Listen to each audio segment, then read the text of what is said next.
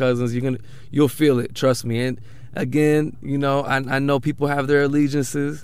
Though you don't have to be a 49er fan, you don't even have to be an NFL fan. You this this will resonate with you. Trust. There you have it, Juan Amador. Yeah. You got to say Juan Amador. When you say it, you right. got to hold your hand out and Yeah. say it like That's Juan right. Amador. You shout, know, shout out to my dude from Democracy Now! But you know, we're going to take a break on Hard Knock Radio. You're listening to KBOO Portland.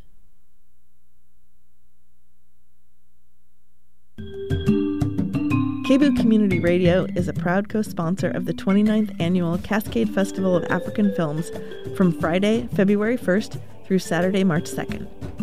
The Cascade Festival of African Films represent different countries and cultures and a range of lifestyles from pre colonial to modern times, including both rural and urban settings. Films include Razzia, a film from Morocco, and more at the Hollywood Theater, and Wallay from Burkina Faso, Fig Tree from Ethiopia, shorts from emerging African filmmakers, and many more at the Moriarty Arts and Humanities Building, Room 104, at the PCC Cascade campus, 705 North Killingsworth Street in Portland. Again, that's the 29th Annual Cascade Festival of African Films from Friday, February 1st through Saturday, March 2nd. More information can be found at kboo.fm on the right side of the homepage under Community Events.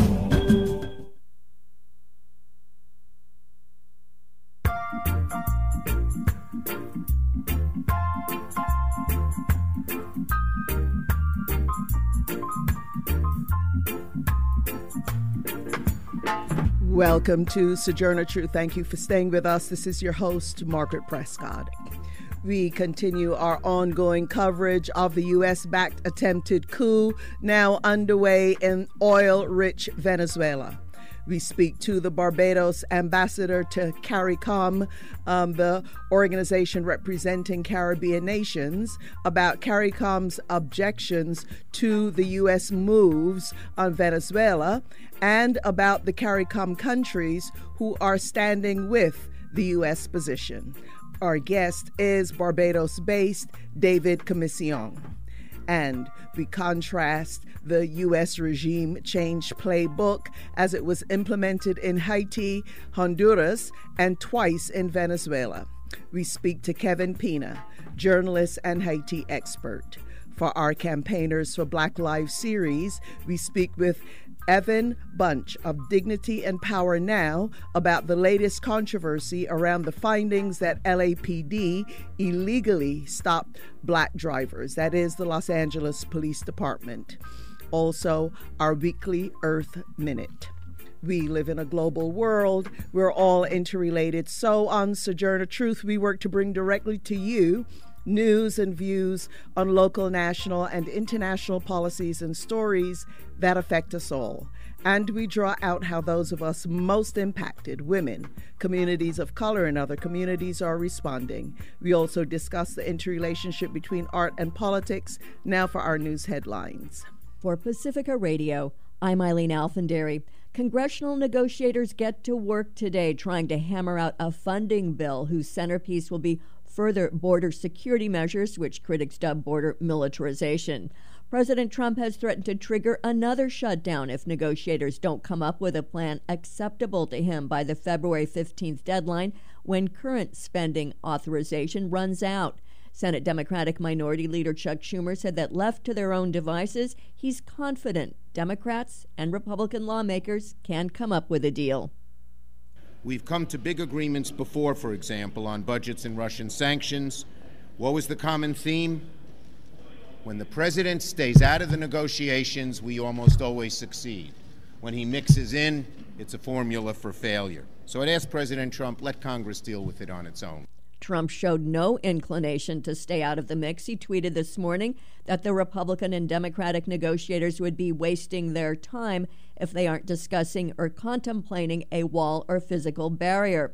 Republicans are showing little appetite for another shutdown.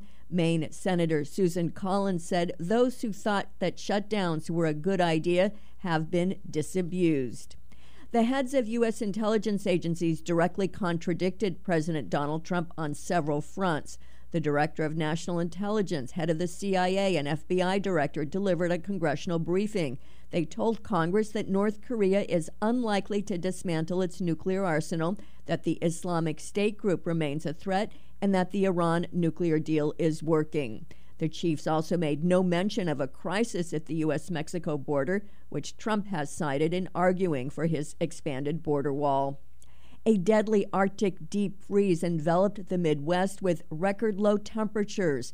The sub zero freeze triggered widespread closures of schools, universities, and businesses, canceled flights, and prompted the Postal Service to take the rare step of suspending mail delivery to a wide swath of the region. Officials throughout the area were focused on protecting vulnerable people from the cold, including the homeless, seniors, and those living in substandard housing.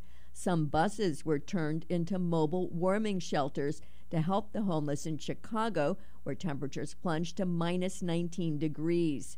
Illinois Governor J.B. Pritzker issued a disaster proclamation for the entire state. I'm urging every Illinoisan to take this weather very seriously. These conditions are and can be life threatening. Even short periods of exposure to this type of weather can be dangerous. The governors of Wisconsin and Michigan also declared emergencies. The bitter cold is the result of a split in the polar vortex, which normally hovers above the North Pole. That split is believed to be due to climate disruption caused by global warming. Venezuelan President Nicolas Maduro huddled with his military ahead of yet another anti government protest scheduled for today. At the same time, Maduro said he's willing to negotiate with the country's opposition for the sake of peace and the country's future. Maduro said talks could be held with the mediation of other countries. At the United Nations, the Venezuelan ambassador said the Trump administration has no moral high ground when it comes to the situation in Venezuela. What does this government want?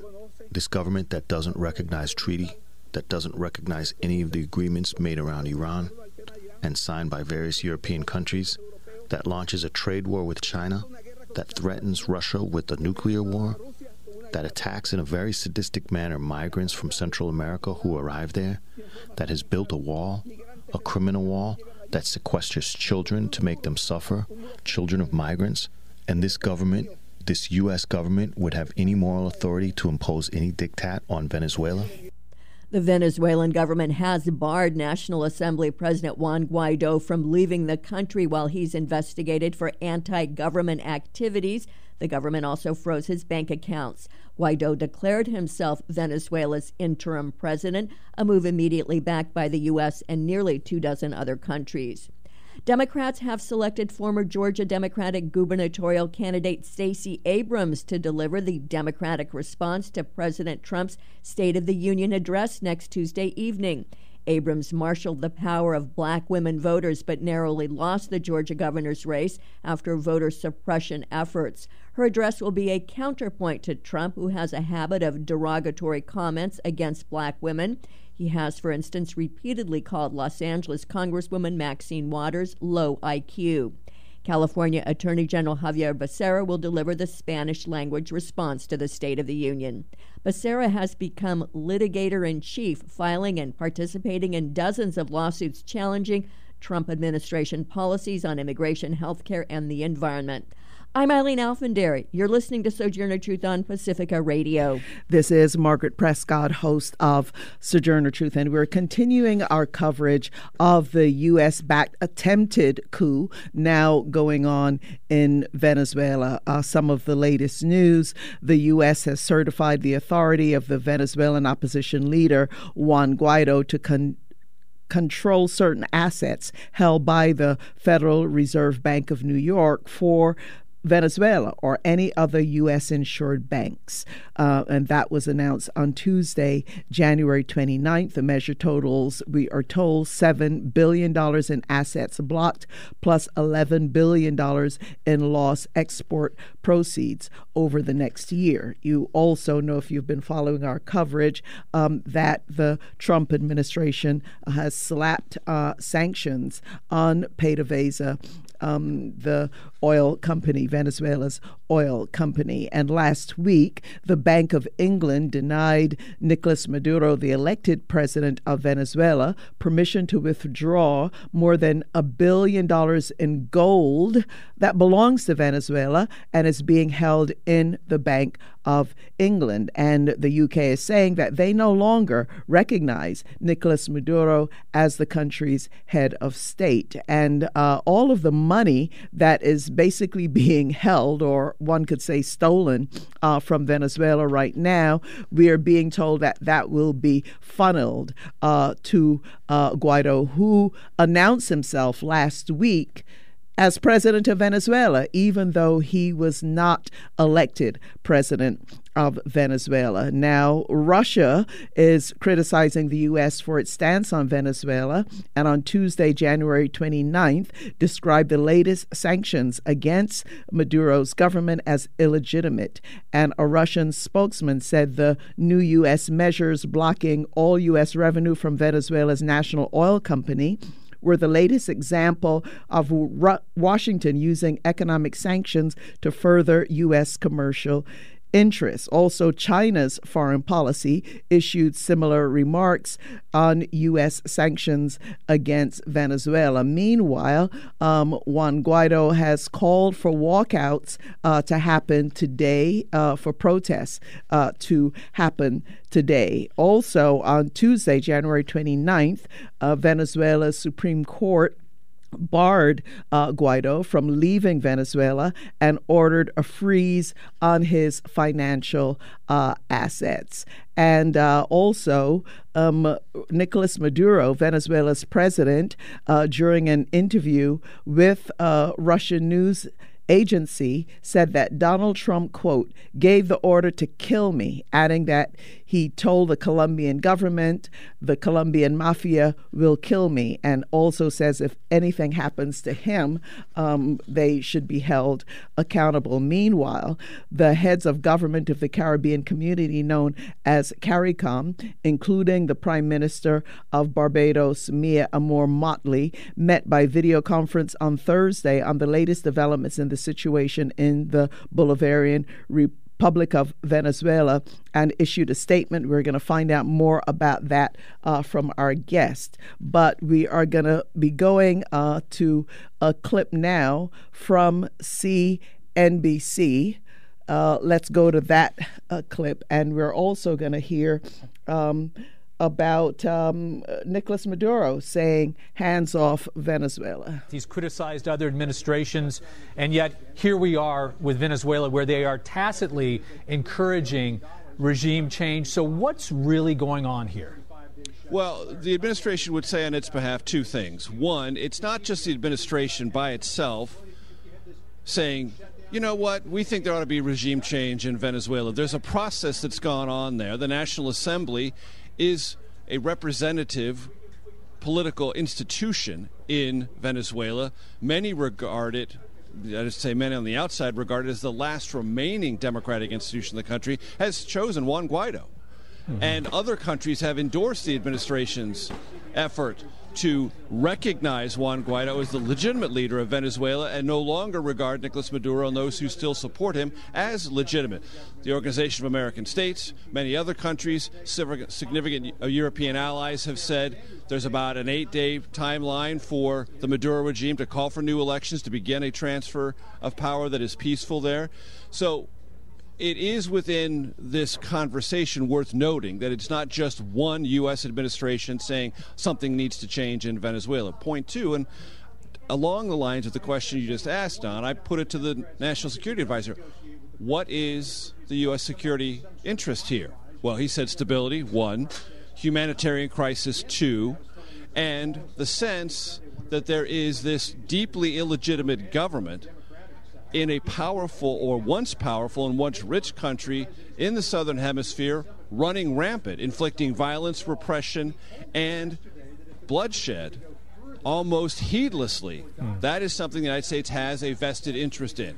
And there was also a point in which he said the involvement of Cuba is more than mildly worrisome to this administration. So you take all that together, that's why there's this focus on on Venezuela I would only say, as a sidelight, there might be those in the human rights community and the national security community who say, what about North Korea? Almost all those exact same things are true, plus it has nuclear weapons, and you're going to have another summit with the leader of that country. But that's a sidelight. All righty, and now we're going to uh, go on to hear um, President uh, Nicolas Maduro saying hands off Venezuela and a little bit about the debate that took place last Saturday at the UN. Hand off Venezuela. Donald Trump, hands off Venezuela. De inmediati. All righty, and now we're going to go to the real news on the UN debate. Constitution, but what about if we look at the uh, uh, international law, the Charter?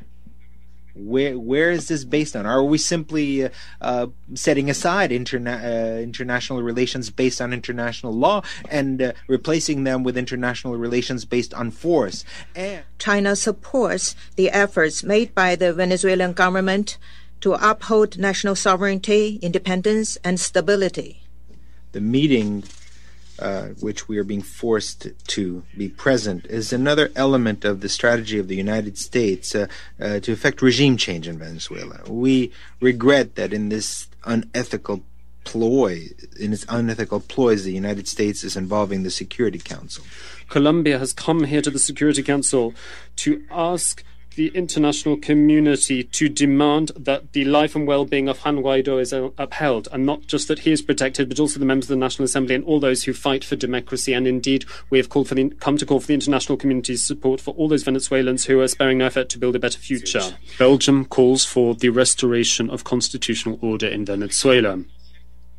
The presidential elections, which took place in May of last year, were in no way free, fair, or credible thus stripping the government of Nicolas Maduro of any democratic legitimacy.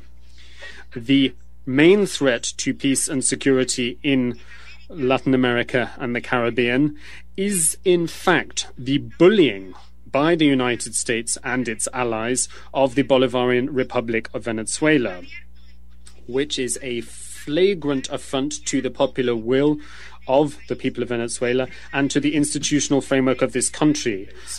I ask the question honestly if we look back through history, which country has been better after an intervention by the United States of America? Have we not discussed in this very Security Council the serious adverse impact and consequences of situations such as the current uh, situation in Iraq or Syria or in Libya? All righty, there you go. So that took place this past Saturday in the UN. You heard uh, Colombia, of course, making a case for the U.S. position. I would now like to welcome our guest, David Comissiong, the ambassador to the Caribbean community, uh, CARICOM, uh, representing Barbados, and that is the uh, an organization of the Caribbean uh, governments. He is also active in the Caribbean Pan African Network. He's an attorney, writer, and political activist. David Comissiong is the author of the 2013 book, It's the Healing of the Nation The Case for Reparations in an Era of Recession and Recolonization. He's also the author of Marching Down the Wide Streets of Tomorrow Emancipation Essays and Speeches. David Comissiong welcome. Thank you, Margaret. It's a pleasure to be here. Okay, so David Comissiong, the Caribbean uh, nations uh, have been playing a critical role in pushback against this U.S. backed attempted coup. But before we get to that, a lot of people may write off um, individual islands, you know, Barbados and, you know, St. Vincent, etc., as small and, and not very relevant. But could you just uh, tell us really about the impact of uh, the CARICOM nations when they are put together as a bloc, especially as it relates to geopolitical politics and also the economy in the Americas. David Comissiong. Well, CARICOM is a bloc of 15 nations in the Caribbean. Um, significantly, those nations, almost all of them, have very strong democratic credentials. These are these are countries that uphold human rights, that practice um, democratic politics. In fact, for many years, Barbados was rated as the freest nation in the entire in the entire world. So that is our tradition. We we are not militarily powerful. We are not a threat to anybody militarily or economically. What we can bring is principle, is commitment to principle and a commitment to speak truth to power. And we, have seen instances in the past where um, CARICOM has exhibited that kind of, of power and influence. Uh, most famously, um, in 1972, when the four founder nations of CARICOM, um, uh, Trinidad and Tobago, Jamaica, Guyana, and uh, Barbados, um, broke the isolation imposed on the revolutionary um, government of Cuba by the United States of America and the Organization of American States, defied the OAS and recognized Cuba um, diplomatically, established diplomatic and economic relations with Cuba, and, um, and, and led the way basically for virtually the, the entire um, um Western Hemisphere. And, and so we have demonstrated that um, we can we can stand on principle and we can speak truth to power and we can be uh, an agent for progressive change. Right. And uh, so, David, in that last clip uh, that we just heard, uh, you heard uh, the commentator, uh, who I think was from the Brookings Institute, uh, saying that the OAS supports the U.S. position. Not exactly in those words, but that's basically what he meant in his reference to the OAS. Is that true?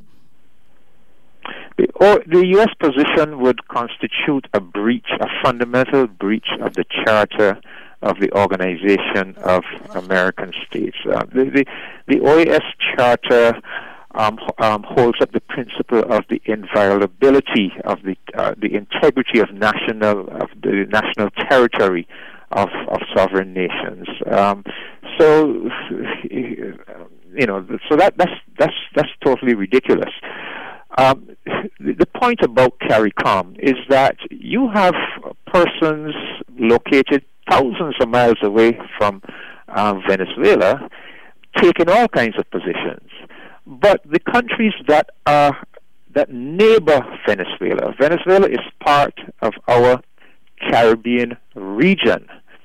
If there is um, violence in, in Venezuela, if there is military conflict in Venezuela, the people, the countries that are going to be directly affected are not the United States, are not Canada.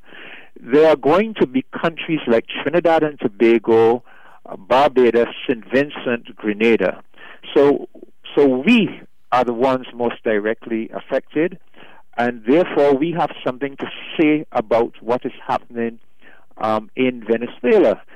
The CARICOM heads of government recognize that this is a crisis, that the actions taken by certain powers in recognizing, in purporting to recognize Juan Guaido, um, has set this situation on a path towards serious um, civil disturbance and military conflict and that and this will have devastating consequences not only for the people of Venezuela but for the entire Caribbean region. So with that in mind, we called an emergency meeting of our prime ministers last Thursday.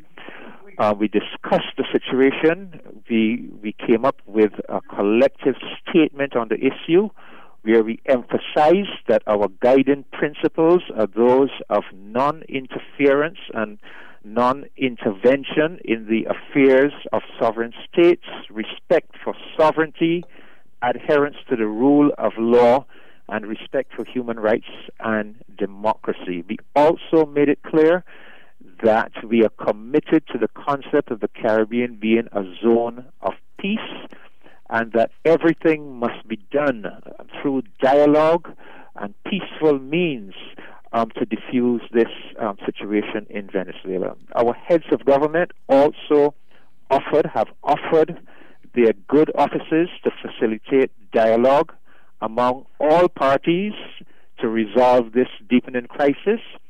And we also determined that we were going to approach the United Nations to ask them to partner with us, partner with CARICOM, in helping to resolve the issue. And so that was on Thursday last week.